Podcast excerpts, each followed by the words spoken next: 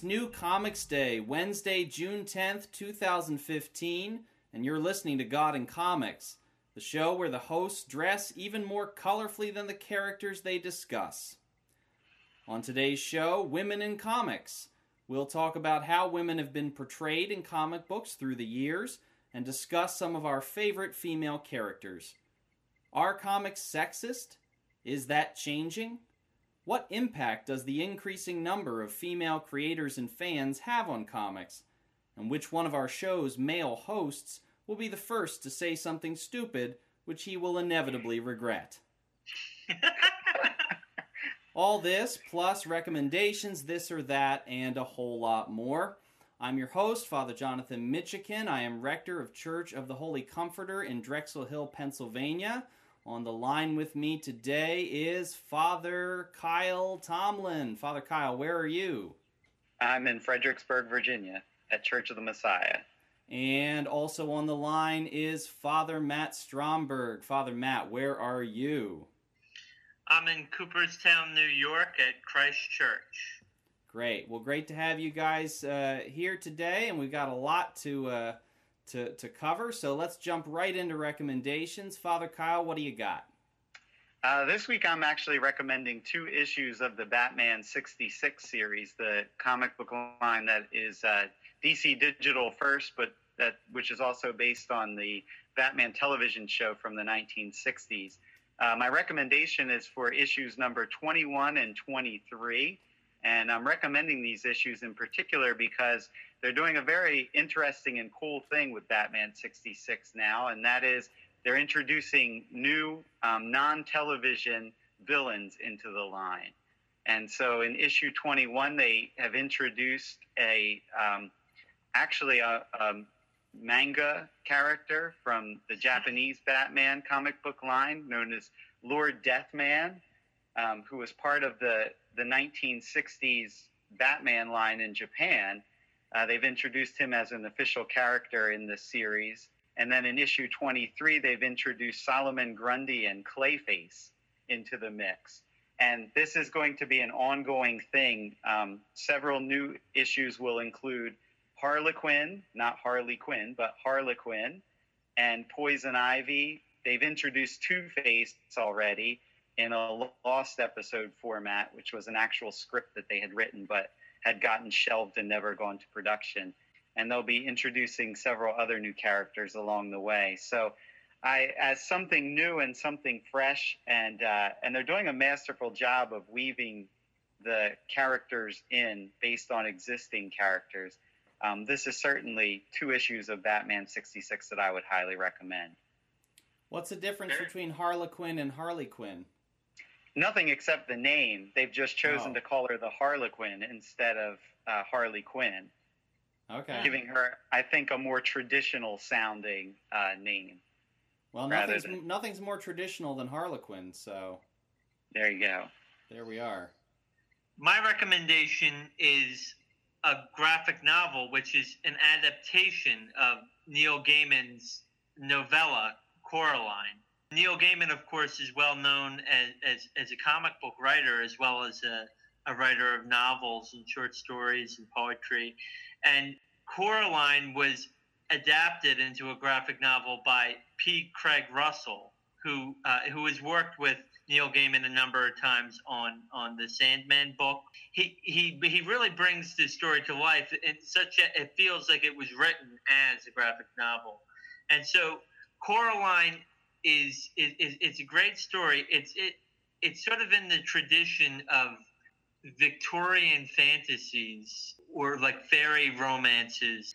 It has a lot in common, of course, with Alice in Wonderland, with the young uh, girl uh, who's the protagonist, uh, who's who's very precocious and clever, and an Alice type figure who goes into this parallel world.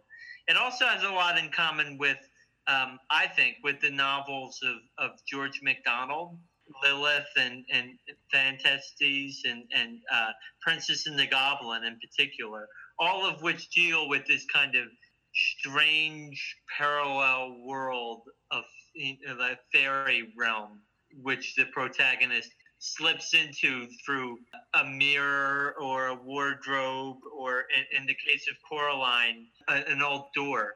Coraline lives with her parents in this big, spacious Victorian house that's been split up into different sections, and so her and her family share the house with this colorful cast of characters. But there's an empty flat and a doorway that's that at one time led from her flat into the empty one, um, but it's been her it's been bricked over.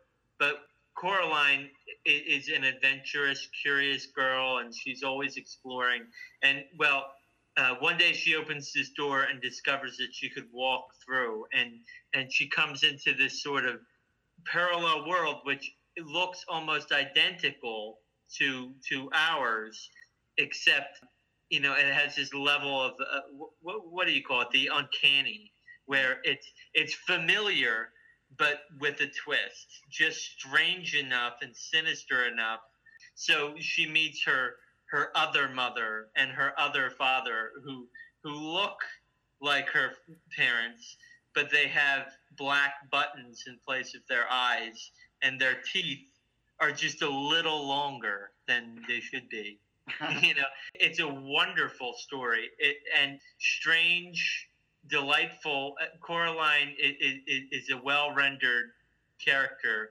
Um, it's hard to write children, but Neil Gaiman does a fantastic job of, of writing a young girl. And it's terrifying. It's really scary.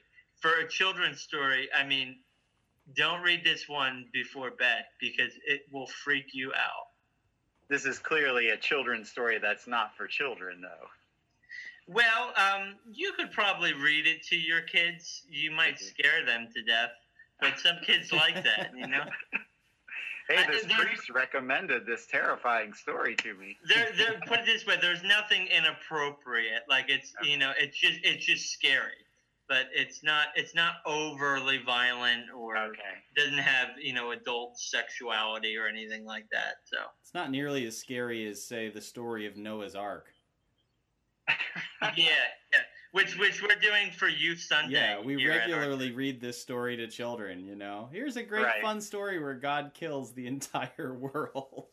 I always well, think this with Samson, and they blind Samson. Right. And I read that story to my daughter, and she's like, "What's wrong with his eyes?" well, that's there you go. Priests have been bringing you uh, inappropriate stories for children for thousands of years, so we're we're standing in a great tradition. Okay, well, this brings us to our main discussion today, which is about women in comics. And for our main discussion, we have a, a first here at God in Comics, our first ever guest on the program. Uh, our guest who will be joining us for our discussion today is Emily Zanotti. Emily is a writer, comedian, commentator, and journalist. She blogs for the American Spectator and has recently become a senior contributor at The Federalist. She is a graduate of Ave Maria School of Law and the owner and principal of Iconoclast Media and Message. She is also a big fan of comics and comic culture and a cosplayer, having appeared in costume as Harley Quinn, Black Widow, and Rocket Raccoon, just to name a few. Emily, welcome to the program. Thank you. It's exciting. Yeah, and we had to um, we had to explain to Father Matt what a cosplayer was. He had no idea. He's lived a sheltered life, so. Well, I, after googling it, I am no longer sheltered. Yeah, no, I, probably. I am unfortunately too experienced in the ways of the world now. Uh, so Emily, tell us a little bit about yourself and, and particularly about what uh, what your interest in comics is and and uh, that that sort of thing. I grew up in comics. Um, my mom is a Tolkien scholar, so we pretty much grew up with The Hobbit and um, in a lot of other fantasy fiction and, and that kind of uh, genre. And so I've loved comics since I was a kid. I started reading them since I was a kid, and I uh, actually my brother is actually more interested. He's a, actually working on his PhD in comic books, so we're kind of a comic book family. I was raised in, wow. and um, so when I uh, when I became an adult, I guess like I started kind of going to comic book conventions and eventually just started dressing up for them and now I love to do that. That's pretty much my favorite thing to do. So I have a you know I have a huge comic book collection. I've um, obviously seen all the movies, so it's a, it's a huge part of my life and it has been since I was a kid. Cool. Um, and uh, one of the pieces of your bio that I was really curious to ask you about is um, this is not really comic book related, but as a comedian, do, do you do stand up? Yeah, actually, I uh, trained in the uh, Second City television writing program oh, and wow. comedy writing program, and uh, did stand up for a while. But now I like I prefer not being in front of people or you know talking to people in any way, in public at all. That's how I feel too. so I uh, I do more of the comedy writing and the funny writing for things like the Spectator and the Federalist. Ah, okay. So this would explain why I could not find any YouTube clips of your of your stand up. I have them, I just don't post them. Plus, they're yeah. usually just uh, just stand up jokes about my family, my crazy Italian family. So. what kind of comic books were you into when you were growing up? Uh, primarily the X Men. I okay. collected lots of X Men comics. Um, I'm also an early adopter of Guardians of the Galaxy. So when the ah. movie came out, I wasn't like stumped as to what this like weird little raccoon guy was. Um, I was been a fan of Guardians of the Galaxy for a long time. My brother and I have also always loved Batman. He likes Batman. I tend to err on the side of the villains probably more often than, than the heroes. but, um, but those are those are my favorites. Yeah. What's he doing his PhD work on? Uh, graphic narrative. So. Okay. The use of, uh, I guess, visual art in, in order to convey sort of a literature type uh, message. So basically, um, you know, like Watchmen and some of these other long form comic books that are actually works of literature. So it's working on a PhD on that. Yeah, interesting. interesting. Yeah. yeah. Cool. Well, welcome. Thanks. So uh, we want to talk about women in comics, and which is a, a, pretty wide topic, and there's a lot of directions that we could go in with it. Um, and I'm also sort of aware, just as we begin this conversation, of even a little bit of how strange the idea of this as a topic is, because um, would we do a show on men in comics? You know um, in and of itself, there's there's a suggestion there that there is something different about uh, how women are portrayed. So that's certainly something that we want to talk about. I thought we might begin though with uh, a little bit of discussion about some of our favorite female characters, um, which also may lend itself to talking a little bit about why we like those characters. Who would like to, to jump in first? Well, I will. I, I will say, in terms of my favorite uh, female characters, uh, Barbara Gordon's Batgirl has always been probably my favorite. I know it's probably from the Batman guy here expected that I would say that. Um, but I've always enjoyed her character. And I actually really liked Cassandra Cain as Batgirl when they did that in the um. 1990s into the early 2000s. I thought that was she was an excellent character, and unfortunately, she sort of fizzled out towards the end and has now disappeared with the reordering of things in the DC universe. But I've always been intrigued by Barbara Gordon. I thought that she was a uh, I thought that she she had an interesting background and um, interesting relationships with Batman and Robin, and uh, was just a very strong character on her own. One of my favorite characters has, has always been the uh, the Black Cat from from Spider Man. You know, I, I, mean, she she she gets a lot of flack for being some derivative of, of Catwoman, um, but I, I, think I, I probably was familiar with the Black Cat long before. She and Spider Man were a, a team, really. Uh, when my earliest kind of Spider-Man memories. It was, was were uh, uh, of Spider-Man in the black suit alongside Felicia Hardy. It's, it's the Black Cat, and uh, I thought she was an interesting character in that she would have been a villain if not for her affection and her love for for Spider-Man. Uh, she she started off as a villain and and and got involved with Spider-Man that way, and just you know fell in with him because she wanted to get close to him. She liked Peter Parker, but she uh, or Spider Man, but she didn't want to have anything to do with Peter Parker. Yeah. Um, she, you know, like uh, you know, he he would try to spend time with her as Peter Parker, and she'd be like, you know, I'm just I'm just bored by you. You know, like let's let's go out and like hop on rooftops. yeah, yeah, she liked the the the danger of the Spider Man. Yeah, exactly. She um, was repulsed by it. I just read an issue recently because I'm reading old um, Spider-Man issues right now from the '80s, and he took his mask off, and she was repulsed at him.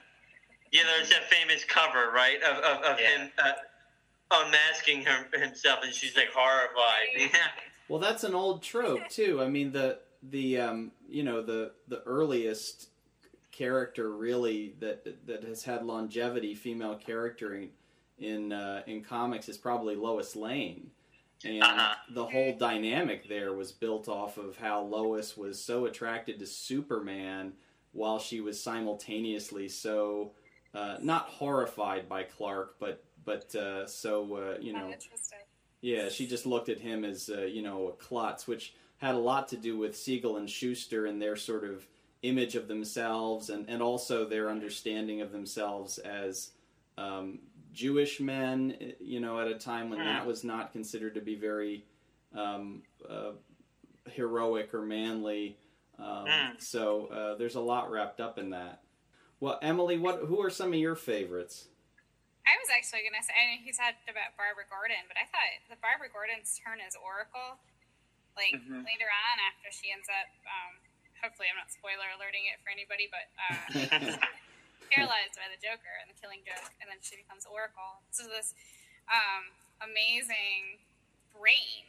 You know, she sits a, in her wheelchair all day and she basically hacks. And I, I think it's just it's fantastic to see a, female character that goes from being so physically able and, and fantastically you know a human athleticism, and then goes in almost in a completely opposite direction and is is just the, the brains and the tech behind so much of this. Mm. Black Widow has always been my favorite. I've always identified with the story. I think she's like, you know, I grew up in ballet. She grew up in ballet. She became a killer assassin. I am not a killer assassin, but it would be cool. And you aspire to be one. so, you know, like, like she's always had that um, that really interesting humanity about her. And she doesn't possess anything that you know people can't train and inculcate to somebody else. So that's always been fascinating to me of these characters that they deal with things as female, and and that's something that's that's different about women in comics is that they take it other different things into consideration than your normal like superhero.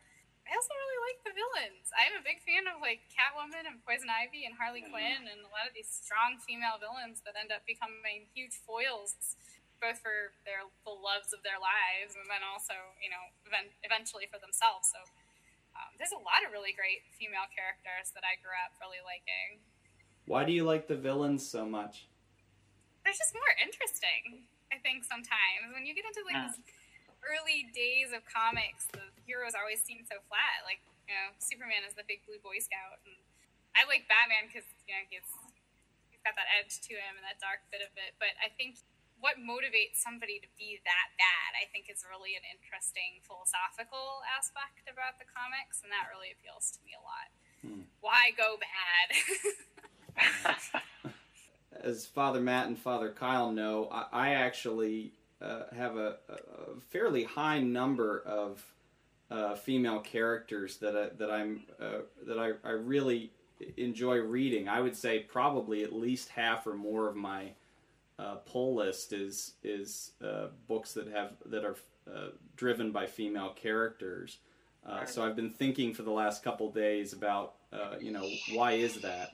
Um, Wonder Woman has always been my, my favorite, not just my favorite female character, but really in a lot of ways my favorite uh, superhero um, because of the complexity of her.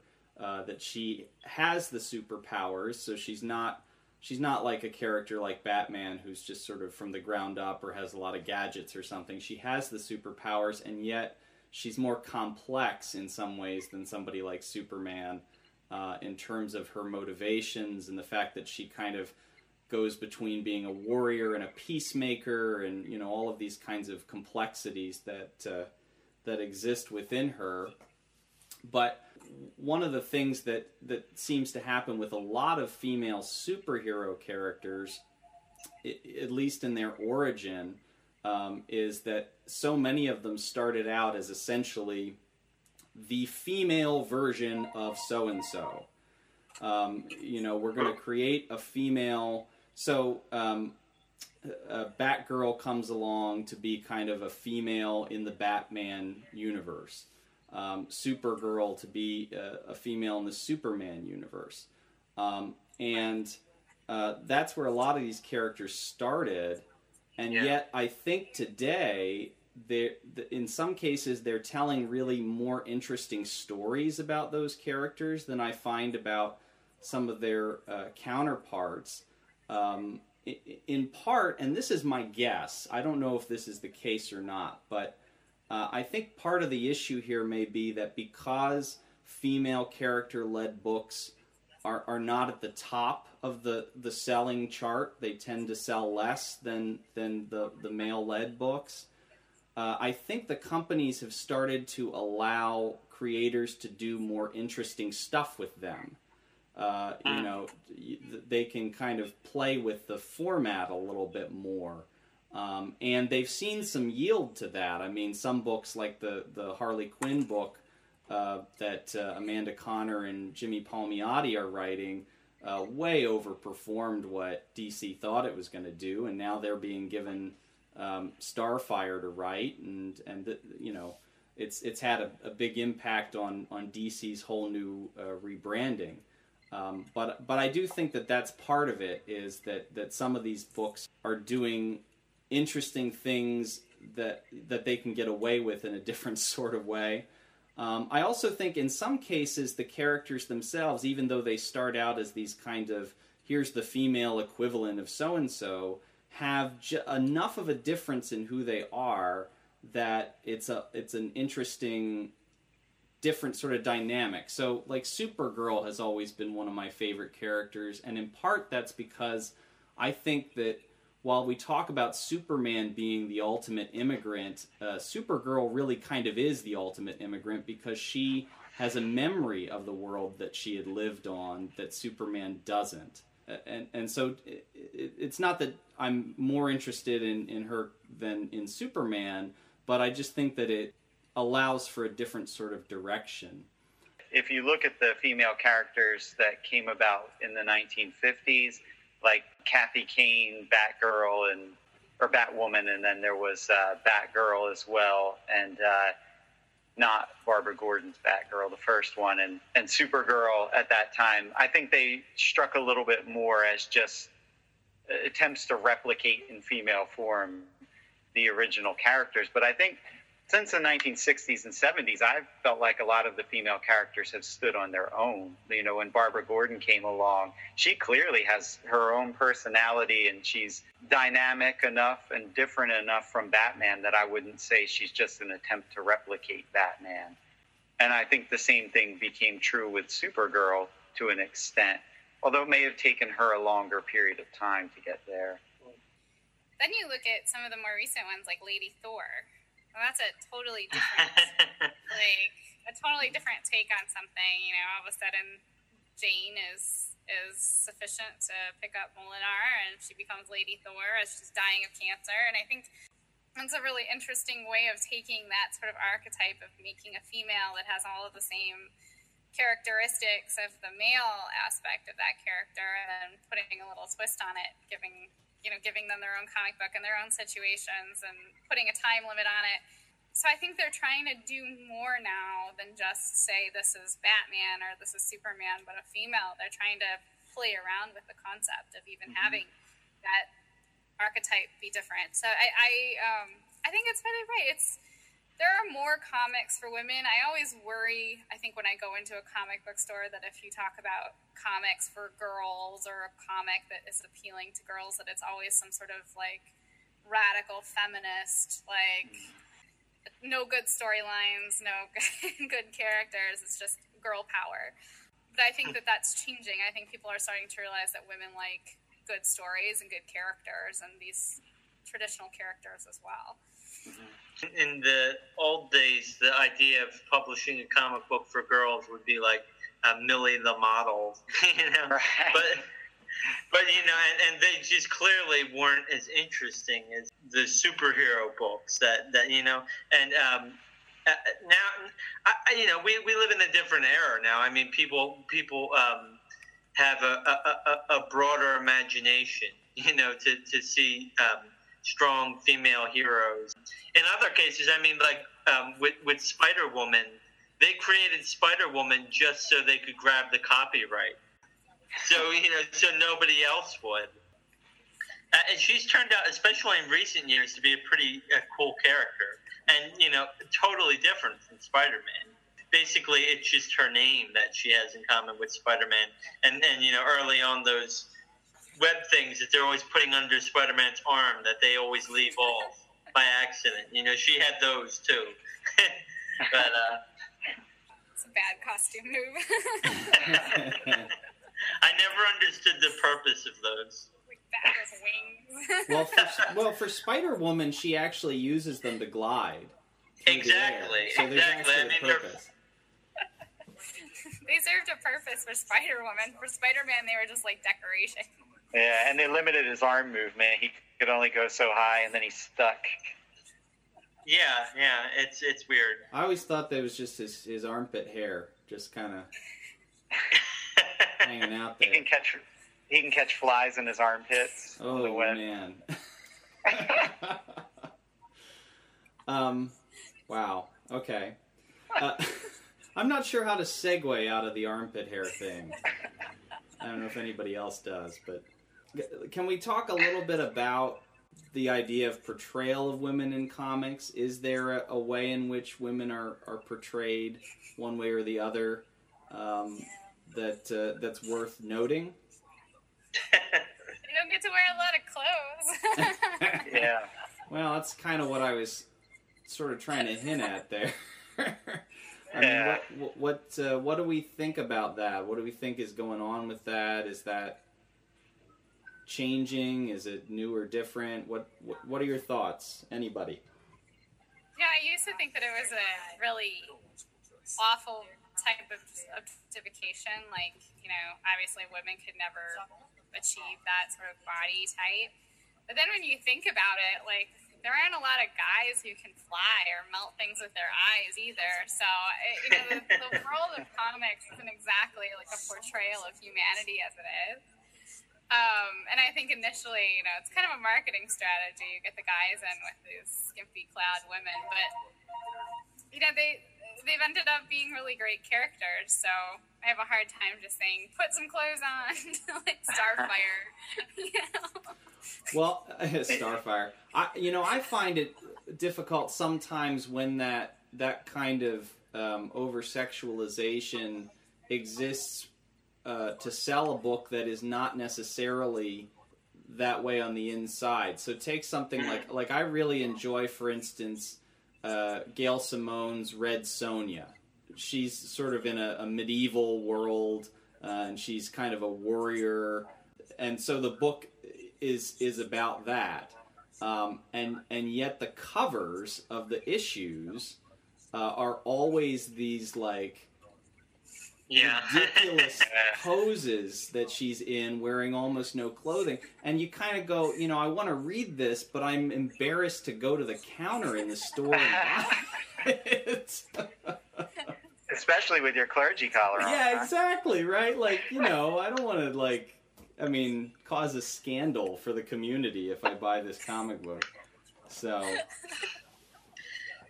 Uh, and there's characters like um, uh, Power Girl, who um, you know I, I, I, I've, I've never read her her, her book. I, I know uh, it comes highly recommended from Father Jonathan. But well, um, the, the book the book that I recommend is the one that Justin Gray did uh, right before the New Fifty Two. They did a run of Power Girl. He wrote it. Jimmy Palmiotti and Amanda Conner. Amanda Conner drew it, and uh, it's. I, it, it it's it's much better than you would expect if you were just sort of you know what I mean, wandering into that. But I know what you're going to say, and I think I'm going to agree with you. So go ahead. Yeah, I mean, well, I- the costume. I mean, I think we Yeah. could all agree is is is among the most ridiculous in all of of comic books. It's very hard to fight crime with that level of a push-up bra. I mean, she's just you know she's like wide open there. It's like Yeah. you know, Yeah. Super, Superman has the ass, Batman has the big bat, and she's got you know her you know Cleavage. her her cleavage. Yes, exactly. That's her symbol. That's Her her symbol. Right. Uh, it, it just it just doesn't make a bit of sense. Um, Yeah, it doesn't and- make it easy to be in cosplay either. I've never done Power Girl, but you see a lot of Power Girls, and you're like, that costume can't be comfortable for anybody fighting crime or just walking around. Like, it's um out there, yeah. I, mean, they, they've made a, a, a, a great effort recently to, to give female characters more practical costumes. And part of it, partly it's just because the public has been sort of demanding it. You know, this happened recently. We talked about this not long ago with Spider Woman, and her costume is much more realistic now. I mean, her original suit. I- mean, Spider Man has the same sort of deal. It's like a body sock, you know. But the, the bodies of women are much more like uh, hypersexualized in, in comic books, and so you know the the spandex outfit on Spider Woman was a bit, you know, it was it became a bit much, and and I, I think there's a there's a real turn away from that to making female characters that are more than just an adolescent fantasy, you know, uh, that can be appreciated by female readers as well. I think that's one of the better parts about having, you know, a, female audience now for comics. I think you were starting to see like the 50s and the 60s, they looked all right, but in the 70s and 80s, with sort of the more risque culture, women started dropping clothes and comic books just like they did in the pages of magazines. And now with women taking a more active part, I think nerd culture sort of opening up hmm. more. I think, you know, women coming into nerd culture is also an impact of like the Big Bang Theory and so these other shows and things like that, making nerd culture more accessible. And when you do that, then you get better costumes, especially with cosplay, because women want to want to portray these characters, and I certainly don't want to walk around. You know, I'm a traditionalist Catholic. I don't want to walk around with my boobs hanging out all day at a Comic Con.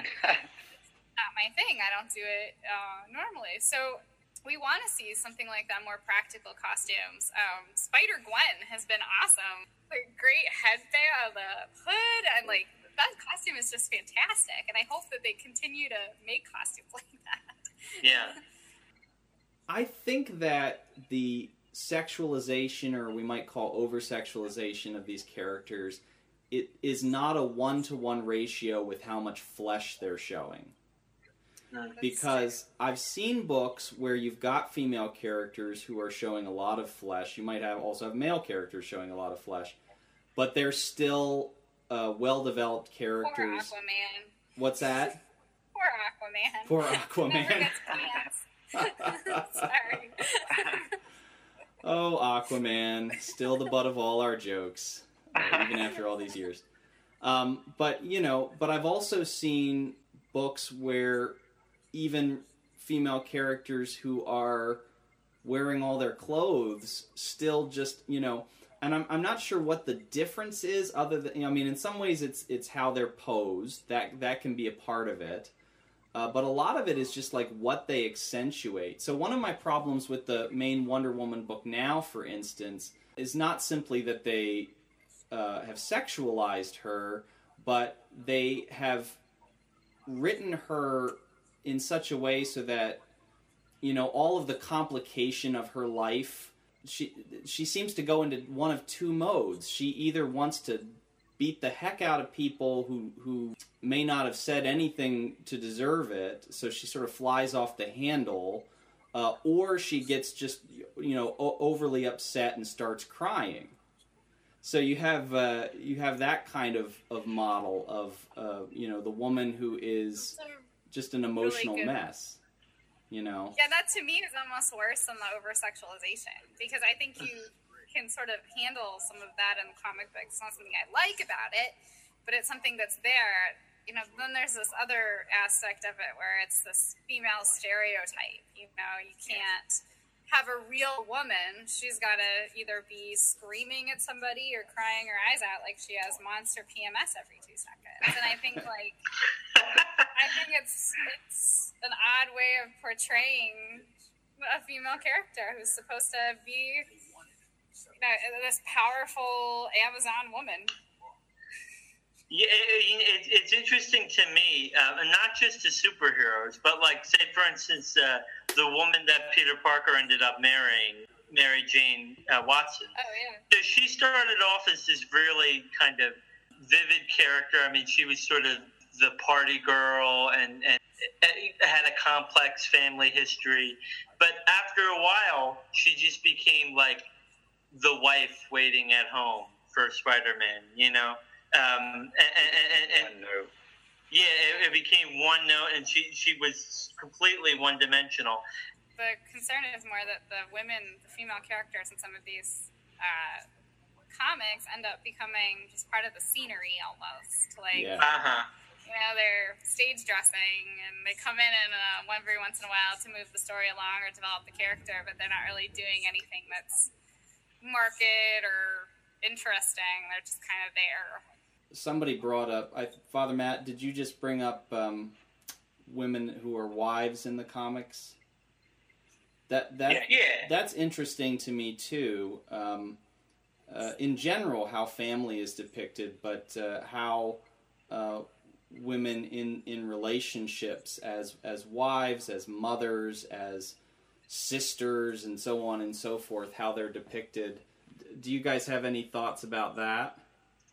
I think there's been good and bad writing in that department. As Matt pointed out rightly, I think that following Peter and Mary Jane's marriage in Spider Man, over a course of time, it seemed like they didn't know what to do with Mary Jane and they just gradually made her one note, as we said. But then there's other instances taking the same character. There was a series called Spider Girl, which ran um, from the late 1990s Mary Jane in that series seemed to be a much stronger character at times than even Peter Parker was. And she was well written as his wife. And by the way, their daughter was Spider Girl, who uh, Mayday Parker, who I thought was another great female character um, yeah. in her own way.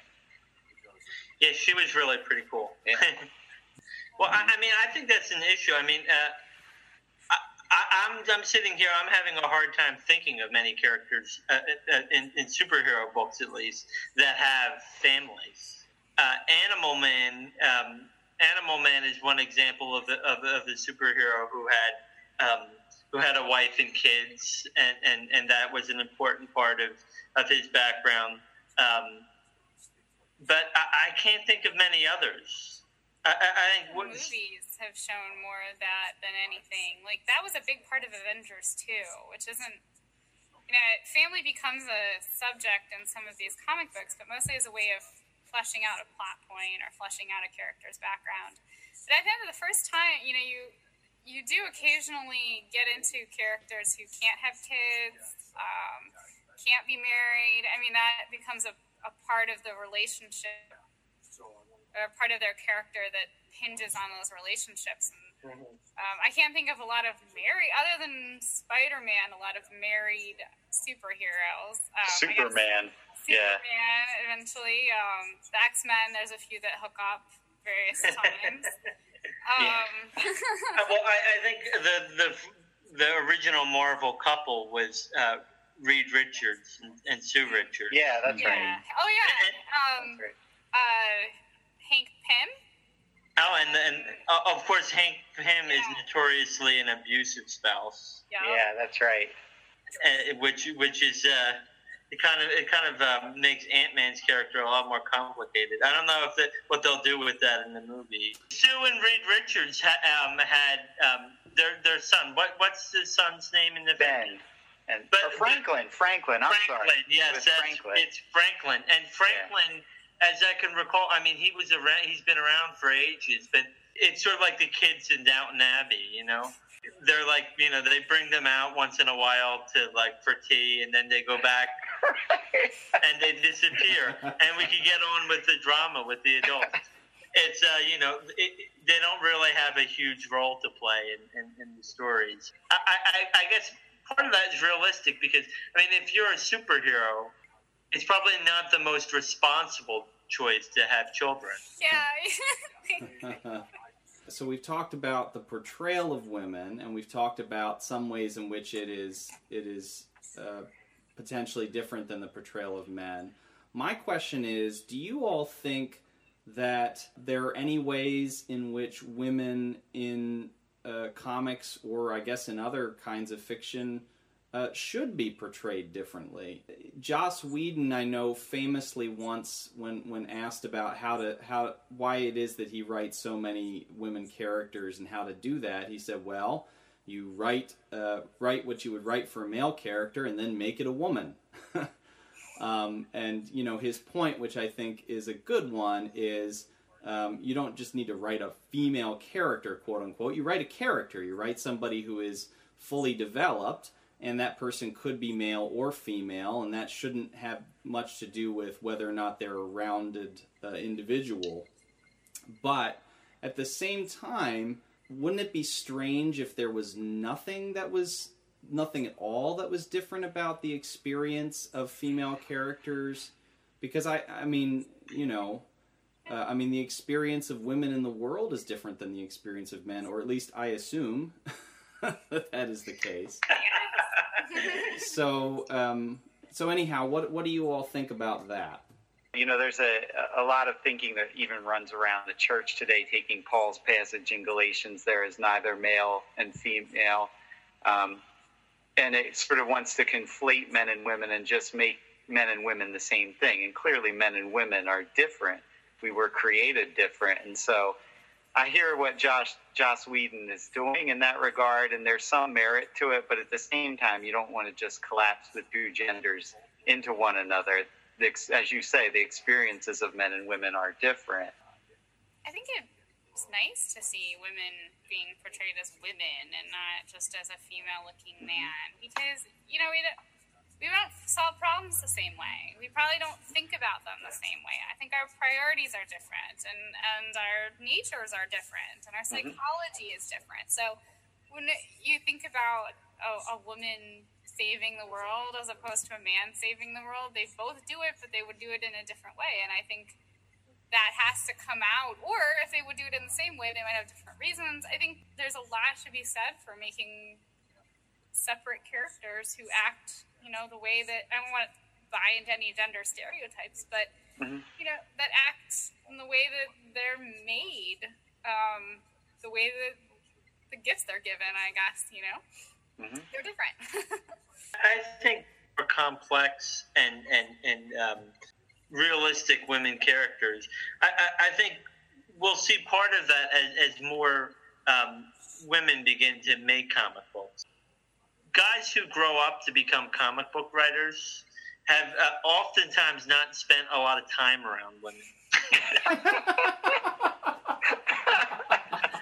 um, and with that, it, Matt has just alienated the entire male comic book writing community. No, uh, come on, guys, you know it's true. Uh, and um, and so you know their ideas about what women might be like are are are, a little unlike uh, guys who grow up to become priests who yeah. You know, well, or or you know, or if you grow up to be a priest who reads a lot of comic books. That's right. oh. Wow. No, your point's well taken, Matt. I mean, your point is well taken. Yeah. I think there's truth to that.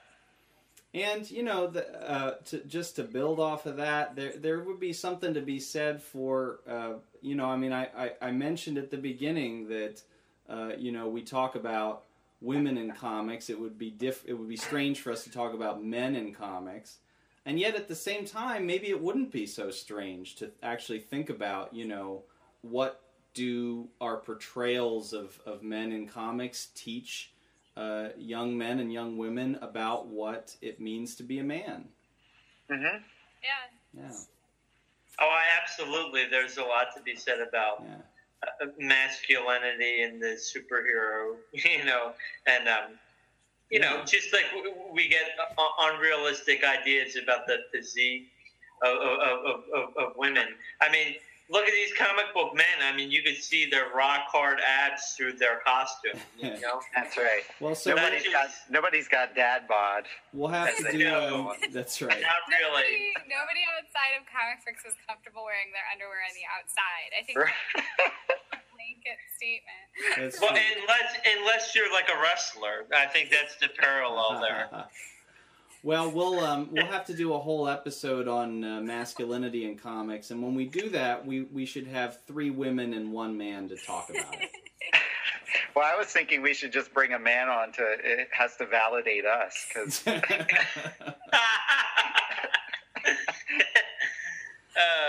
uh, okay. Um, well, so that's that's going to close our discussion for today. Uh, but uh, you guys can uh, tell us what you think. Uh, send us some some letters. We always love to hear from you, or you can interact with us at on Twitter uh, or on our Facebook page. Uh, but that's going to bring us to our last segment today, which is this or that. Now, Emily, uh, you don't necessarily have to stick around for this, but you're welcome to. Um, what we do with this or that is uh, it's just a series of rapid fire comparisons Coke or Pepsi, uh, He Man or Skeletor, you know, um, and you just whatever's whatever you think is whatever's in your heart at that moment, you pick that one. Um, would would you care to join us? Sure. Okay. Sure. Uh, well, then we're gonna we're gonna go into this or that. This or that, this or that. Come on, everybody, let's this or that. Batman or Iron Man, This or that. Spider Man or Superman, This or that. boxes or briefs, This or that. DVD or VHS, This or that. Dungeons or Dragons, This and that. Moses or Elijah, This or that. this or that, this or that. Come on, everybody, let's this or that. Huh? Welcome to this or that, uh, and uh, let's see, let's see who should be first today. Who should be first today? How about Father Kyle? all right, Father Kyle, Lego or Duplo? Legos. Father Matt, Jack Daniels or Jumpin' Jack Flash? oh gosh, well they just seem synonymous to me. Um, I'm, I, you know, I, I'm not a big whiskey drinker, but I love the Stones, so I'm gonna have to go with Jumpin' Jack Flash. okay, I would have accepted listening to Jumpin' Jack Flash while drinking Jack Daniels. That would have been acceptable. Well, we, we could do that. Okay. Emily, uh, this one is for you, although uh, I'm now wishing I'd asked one of these guys this question because it would have been hilarious. Tidy Uh, whities or boxers? Is that No, no, no.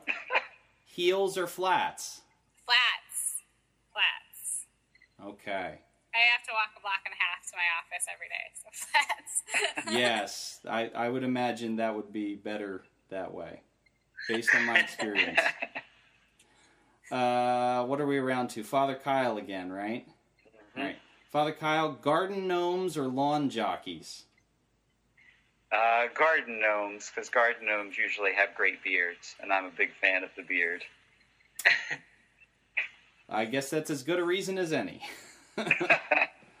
uh, Father Matt, Saint Michael or Saint Gabriel?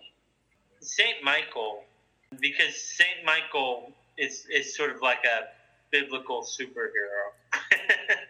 I mean, you know, he's uh, he's he's the guy that casts the devil out of out of paradise. So yeah, I'm gonna I'm gonna have to I'm gonna have to go with Saint Michael. Okay, he does have a cool sword, so he's got Yes, he for him. does. Emily, uh, we already know Father Kyle's opinion because he's already told us. Uh, but uh, beard or clean shave? beard. Beard. Which is odd because my husband doesn't have one, but beard, yeah. Mustache, if possible. Must just mustache on its own. yeah, mustache. like the really like the curled, mustache. the sinister in keeping with your villain theme. Right, like yeah, you know, snidely whiplash. So, so like your ultimate, uh, your ultimate man is Magnum PI.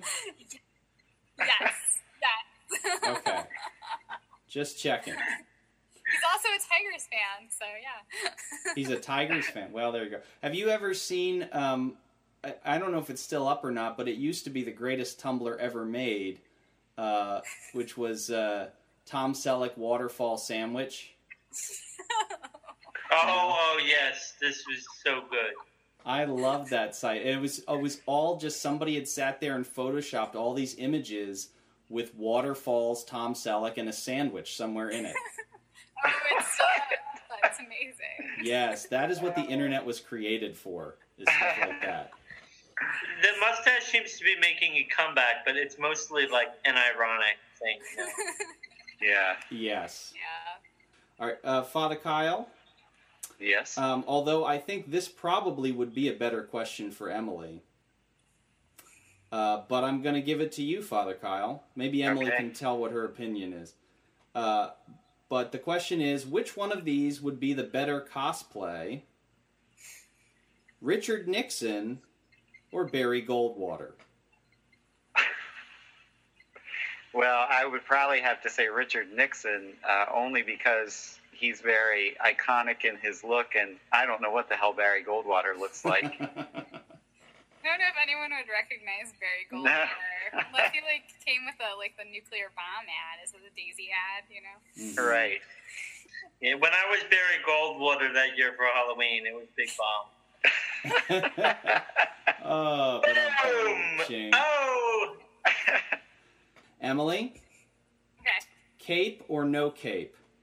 I usually go with no cape. I prefer costumes without one. Is there a reason for that? Is it aesthetic or is it practical? Too much to worry about when you're going to the bathroom. Ah, There's nothing worse than getting your cape tucked in your underwear. Like you know, a cape tucked in Well, your speaking as someone who has uh, at times had to use a bathroom while wearing a full set of vestments, I can totally identify with that.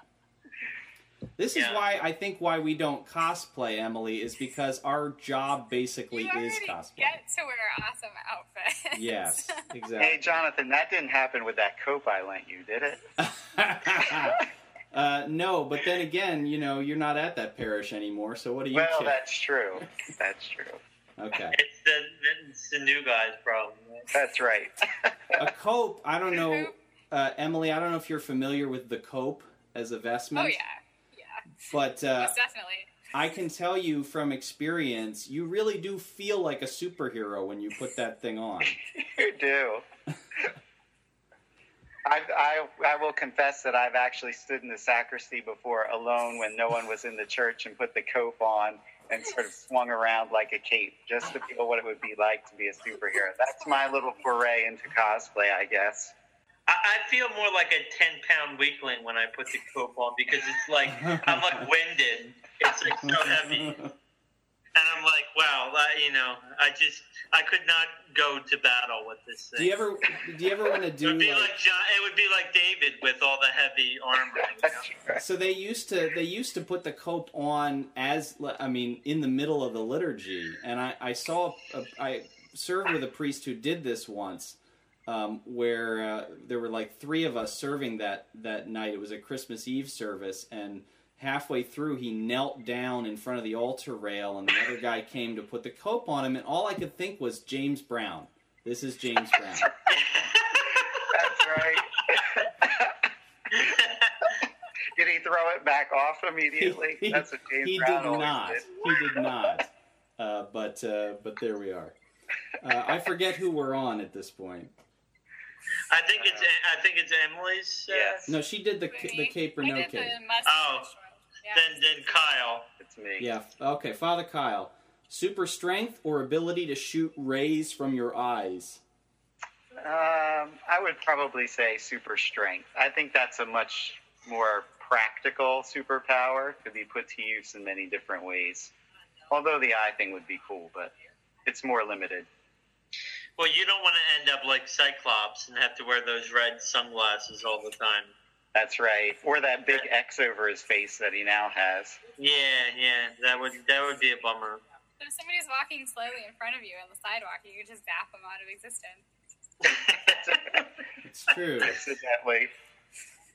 Um, I'm get, getting a theme here, Emily, in terms of your feelings about people being around you. Yeah, me and people just don't mix. This is not a good idea. Yeah.